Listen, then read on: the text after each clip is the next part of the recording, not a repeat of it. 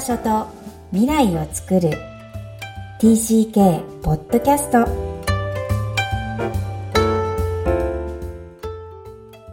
皆さん TCK ポッドキャストへようこそ。ナビゲーターのなおこです。みきこさんよろしくお願いいたします。こんにちは。クラスターみきこです。ダジャーハオ。ハイルバン今日はなおこさんとお送りする TCK ポッドキャスト今日のオープニングは宇宙です。どうですか？宇宙と聞いて。この間、まあはい収録がバレちゃいますけど、あの、うん。皆既月食。ああそうですね。うん。大きくニュースになってましたね。全く見れなかったの。ああ天気の予定でって感じですか、ね、そう、まあ、曇りですごい一生懸命、あの、職場から帰ってきたんですけど、もうがっかりで、むちゃむちゃ楽しみにしていたので、満月大好き女なので、うんうんうんうんうんうちの娘もスーパームーンに生まれたので。ああ、そうなの？そう。そうそうそうそう。はいそうあそうですね。今日は宇宙をテーマにしたのはと多分私たちの家族で5年のアメリカ生活の中で一番の感動経験があるんですけどはい。と2019年の6月か。今6月なのでとフロリダののケレンディスペースセンターうんご存知ですかね、はい。でスペース、スペース X 社、もうご存知ですか？ねと、あの、ファルコンヘビー3っていう、の3機、あの、宇宙ロケットを同時に打ち上げるっていう、のイベントにあの参加して、打ち上げと、あとそれをリ、そのロケットをリサイクルするので、着陸もさせるっていうのイベントにあの参加させていただいて、もうそれの感動は、当時娘も1歳でしたけど、でも今でも忘れられないですね。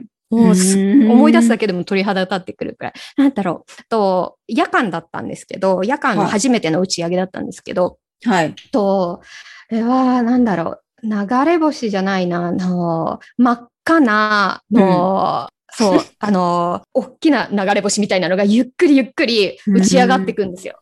で、それがうん10分後にまた戻ってくるっていう。で、戻ってきて着陸するっていうところを見て、まあ、あの、というのも、まあ、うちの家族は結構宇宙家族なので、宇宙の話になったらいっぱいあるんですけど、と そう、2023年に、あの、日本のビリオネアの、あの、前澤さんが、スターシップで月に行くっていう、あの、はい。ビッグニュースも、の、に2019年にあ、あの、アメリカだけじゃなくて、もう世界中ですごい、の、話題に話題になってるので、そうそう、まあ、すごいことですよ。本当に。こで、か 彼を、えー彼だけじゃなくて、彼とのチームメンバーは今年の12月に ISS のあ国国際宇宙ステーションに行くために今、もう準備をされてるんですけど、うん。あそあのそれって10年後は本当はもう宇宙旅行ってもっと、ああ。10年後にできるの？そう、結構近くないですか？そうなんですよ。よ。そうなんですよ。でも本当はアメリカに5年前からカリフォルニアにまず引っ越してきて、すっごい最初に感じたのは、もう本当に宇宙が近い。うーん。2週間に1回宇宙ロケットの打ち上げが、まあこれは世界みんなですけど、ライブ配信で見れる、見れますし、テレビでものその裏側が流れてるし、とな、50年。なおこさん見てるの？あ、見ますと、見ます、見ます、見ます。2週間に1回の打ち上げ。で、そのさっき言ってた宇宙ロケットリサイクルしたいから、戻ってくるときに、はい。やあの、やっぱすごい難しいんですよ、着陸って。だからうん爆、爆発してしまうシーンとかもすごいあったりして、うん一気にしたり、うん。そう。あと、ううん。ん。うん。ポッドキャストナビゲーターのなおこさんが宇宙好きって初めてですね。日本に行った時も、あの、デートは結構 ISS を空で、あの、毎日見れるんですけど、うん。と時間を調べて、どこの,、うん。あの方位なのかチェックして、で、あの、肉眼でも見えるんですけど、うん。そうそう、あの、流れ星よりゆっくりな星うんみたいな感覚で見えて、結構それはなんか毎日くらいやってたかもしれないですね、日本でも。うん、それは初公開だ。そうね。そうね。やっぱ日本で打ち上げってなると、あの、南だから、の、種子島でしか打ち上げが見られないんですね。で、うんアメリカでも、その、あの、ロケット打ち上げを見に行ったのは、1回目は延期になって、で、あ、もうしょっちゅうそんなことあるんですよ。いろんな条件で。うんで、そうそう、2回目で見れたから、いや、すごいラッキーだったなっていう。うそうそうそう、みな、皆さんに見せた皆い画面越しの直子さんは大興奮です、今。で まあ、伝えたいことは2つかなと思っていて、なぜ宇宙をテーマに持ってきたかっていうのは、まあ、の、み下ばっかり見ないで、空は繋がってますっていうのと、まあ、あとうん。あの、もう本当バカって思われてもいいから、ワイルドドリームは持ち続けたいですよね。うーん。多分娘たちの世代は、あの、火星に行く人たちも出ると思うので、うん。そうそうそう。もうバカみたいなワイルドドリームを持ち続けたいなっていうのは、え今日シェア全然バカじゃないです。直子さんがつ、月に行っている大興奮状態が目に見えるようでした。あ火星です。火星火星に行きたい はい。はい。では今日のテーマお願いします。はい。本日のメインテーマは、別れのサイクルです。書籍の中の正式なタイトルは、人間関係における別れのサイクルがもたらす影響です。みきこさん、いかがですか？別れと聞いて。切ない。本当に切ないなと思います。うんえー私がこの TCK 理論の中で、この別れに伴う感情の大切さを一番訴えたいなと、いつも常日頃思っています。えー最近そういうこともあのインタビューを多くさせていただく中で気がついてきたんですが、今日もざっくり内容を説明しますね。はい。帰国生 TCK ときて、まずは大胆さ、歯切れの良さとか、行動力など、こうプラスな面を思い浮かべる人が多いのかもしれませんが、えー TCK も人間です。いろんなタイプがいます。えー外交的な人もいれば、内向的な人もいる。えー前回、舞子さんとお送りした第70回では、人間関係の構築の仕方、その構築のステップをお話ししましたが、その各段階によって、相手との親密さが増してくるという内容でした。えー TCK の中には、えー来たる別れを予感して、実は親密な関係に進もうとしない人もいるというのが、えー今日のテーマです。うん、なるほどです。うんうんそうなんですよね。えー別れがあるから、実はこう、無意識にも、ひょっとしたら意識的にも、えー親密になれない人もいる。それが決して内向的だけとは限らないというお話なんですが、うん書籍書籍の中ではね、3つ挙げられています。うんえー先ほど親密な関係に進まないといったのがまず1点目。えうん2点目は、別れを予感してしまうと、わざと故意に相手と、えー深い関係にならないために、こう、存在に扱ってしまう場合もあるんです。うんななんかわかるような気がしますが、どうですかね？あ存在に扱ってるっていうことは絶対ないと思うんですけど、はいでも子供も大人もと海外に住んでいると、現地の人とかと、あの、まあ、自分のの元いたところでも、あの、と友達や家族でも言いたくても言えないことはあると思います。それがミステリアスな人みたいな形に思われることはあると思いますね。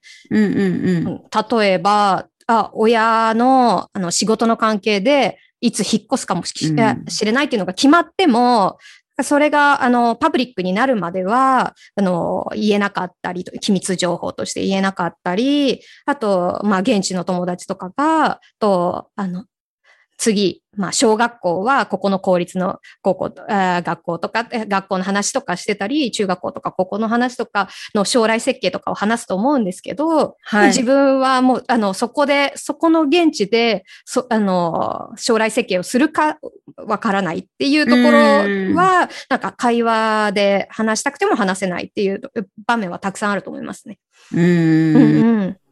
だから、こう、ちょっと距離感が出てきちゃうっていうのは、当然、あり得ることですよね。うん。うーん。そうなんですよね。特に高校生が大学に行くか行かないかっていう内容のインタビューが多い中で、それはすごい感じますね。うん日本日本に戻るのか、だその、その現地で、え進学するのか、はたまた違うところに行くかっていうのは、うんうんなんとなく理解されてるけど、なんとなく言う話題でもないみたいなね。うんうんうん。例えば、わまあ、ローカルで、現地で話してたら、あもうアメリカだったらアメリカを拠点にのみんな将来設計をしてるけど、まさか日本が出てくるなんてってた、あの、一緒に住んでるから一緒になると思ってるんですけど、そうそうそう。よくありますね、いろんなことで。そうね。うん、家は、あの、いつ建てるの？どこに建てるの？っていう話題になるときは、結構、確かに。。うん確かに。ね。はい。最後の三つ目としては、辛さを受け入れるのを拒否する反応というふうに言われています。えつまり移動する人のことなんですけども、えー自分が傷ついたり、傷つけられることも、えー考えたくない。えー別れの辛さを避けるために感情を押し殺してしまうという感情を抑圧するパターンです。えーこれは別れのシーンのみで操作的にできるかというとそうでもなく、感情を押し殺す行為を、えー他の生活のシーンでも、えそのまま引き伸ばしてしまう。つまり全ての場で、えー感情を押し殺す行為をしてしまうことが怖いなと思います。つまり、あらゆることに無関心になってしまうことによって、まあ、心理学的に言うと、感情のドンマという言い方をします。うん。感情のドンマと聞いてピンときますか？うん感情のドンマと聞いても、あの、ピンとは来ないんですけど、ちょうど先週の、娘は基本ハッピーベイビーなんですけど、はい。と、別れをされた側の、の、後で来るインパクトっていうのを経験しましたね。おーうんうんすごい。それ紹介ぜひしてください。今おいくつでしたっけ？と、3歳半で、うん。と、ちょうど1年前に、の、いもう0歳から遊んでた親友のフランス人の子がいるんですけど、うんその子も同い年で、うん。毎日毎日遊んでたんですけど、うん。で、1年前にフランスに家族で帰国されることになったので、まあ家族同士でみんなで盛大にお別れ会もして、で、いいね。あの、そうそう、今でも、とスカイプとかでコンタクト、親同士はしてたんですけど、もう一、毎日別に、あの、特に何も言ってなかったんだけど、と昨日、昨日じゃない、今週か、と、その家族とスカイプで話したときに、まあ、あの、その、うん、友達が E さんって言うんですけど、の、スカイプを切った後に、E さんと遊びたい。今から E さんの家に行く。で、うんあ、の、フランスにいるからっていつも説明していて、で、フランスに行くには飛行機に乗って行かないといけないから夏休みとかに今度一緒に遊ぼうねっていうのは、の 説明したんですけど、いや、なんか今行きたい。今、うんえあの、飛行機に乗って行くみたいな。すご そうい。そう理屈論じゃなくて、今で子供って生きてるから、そう、それが急に出てきたから、なんか、結構びっくりしましたね。それでどうなったの？もう行きたい行きたいってなっちゃうでしょ？そう、そうなりました。びっくりして。ええ今までそんなことなかった。あんまりそういうことを言わない子だったし、普通に、あの、うん友達もたくさんいるから普通に楽しくしてたのに、もうその時は、E さん、E さんになっていて、うん。2時間くらい付き合いましたね。と、その E さんうん。が前住んでたお家に行って、今は違う人が住んでるんだよっていうのとか、素晴らしい。一緒に遊んだところに連れてったりとか、うん。うん。でもそれも結局、その、の、あの、 E さんと遊びたいって泣きながら、もうハグしながら、その時は珍しく、あの、お昼に nap、あの、お昼寝、そのまま泣きながら寝、寝ましたね。ううんん。なおこさん素敵。その、いないってことをそのお家に見せるってこと？すごいね、大事だけど、なかなか思いつかないことだと思うんですよね。でも子供って飛行機に乗ってとか想像、大人は論理的にわかるけど、今やってないことをまた想像するって違う能力なんだよね。でもうんうん。今いる、その見えるお家にいないってことを見せるから、ねあ明らかに現実的だから、うん、すごいこの感情ってものを感じれて、うんうん、よかったと思う。すごいと思う。すごくハートブレイクモーメントでしたよ。そうだよ、大人こっちが見てて、そう、本当に、なんかスカイプって繋がれるからいいと思ってたけど、切った後にリア、やっぱり子供たち話したいとかじゃなくて一緒に遊びたいっていうところだから、うんあこんな作用があるんだっていう、まあ若干トラウマにはなりましたけどね。うん。でもこう、いないっていうことが悲しいとか、辛いとか、悔しいっていう感情と結びついてるってことって教えるってなかなか難しいと思うんですけど、なんかそれをやってくれたエピソードなんだなっていうふうに思います。ありがとうございます。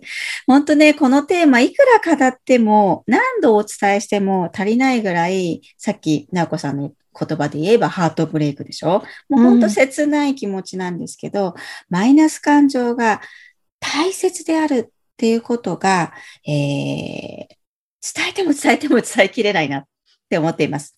なぜなら、マイナス感情がわかるってことは、プラス感情がそれだけ大きくその子はわかるっていうことと同じぐらい得ていて、もっと言えば自分が何を感じているかっていうことを新鮮に、ビビットにわかる子に育つんですよね。で、マイナス感情がわからなくなるってことは、ひょっとしたら自分もわからなくなるっていうことにつながっていって、何をしたいのかとか、何を喜びに生きていくのかとか、何がやっぱり嫌だからやめとこうとか、そういうこう決断すら延長にはできなくなるってことが、えー、言われています。つまり、どんな感情も大事で、えー、マイナスを感情を感じきること、これもぜひその効用があるってことをお伝えしたいなと思います。それでは本日のポイントお願いします。はい。別れのサイクル。えー、別れのテーマは胸が締め付けられるテーマです。えー、出会いと別れを多く経験する TCK は自分の感情を麻痺させることなく素直に向き合う子供時代を過ごしてほしいです。それにはやはり付き合ってくれる大人、家族、両親、えー、そんな大人の支えが必要ですね。今日も TCK の気持ちにありがとう。この番組ではお悩みや質問を受け付けています。また TCK をさらに知りたい方のために TCK オンライン基礎講座も開催しています。詳細は育ちネット多文化で検索してホームページからアクセスください。みきこさん、新しいポッドキャストのお知らせがあるんですよね。はい。もうすでに始まっているんですが、TCK 帰国生仕事のすすめポッドキャストという新しい兄弟番組を立ち上げました。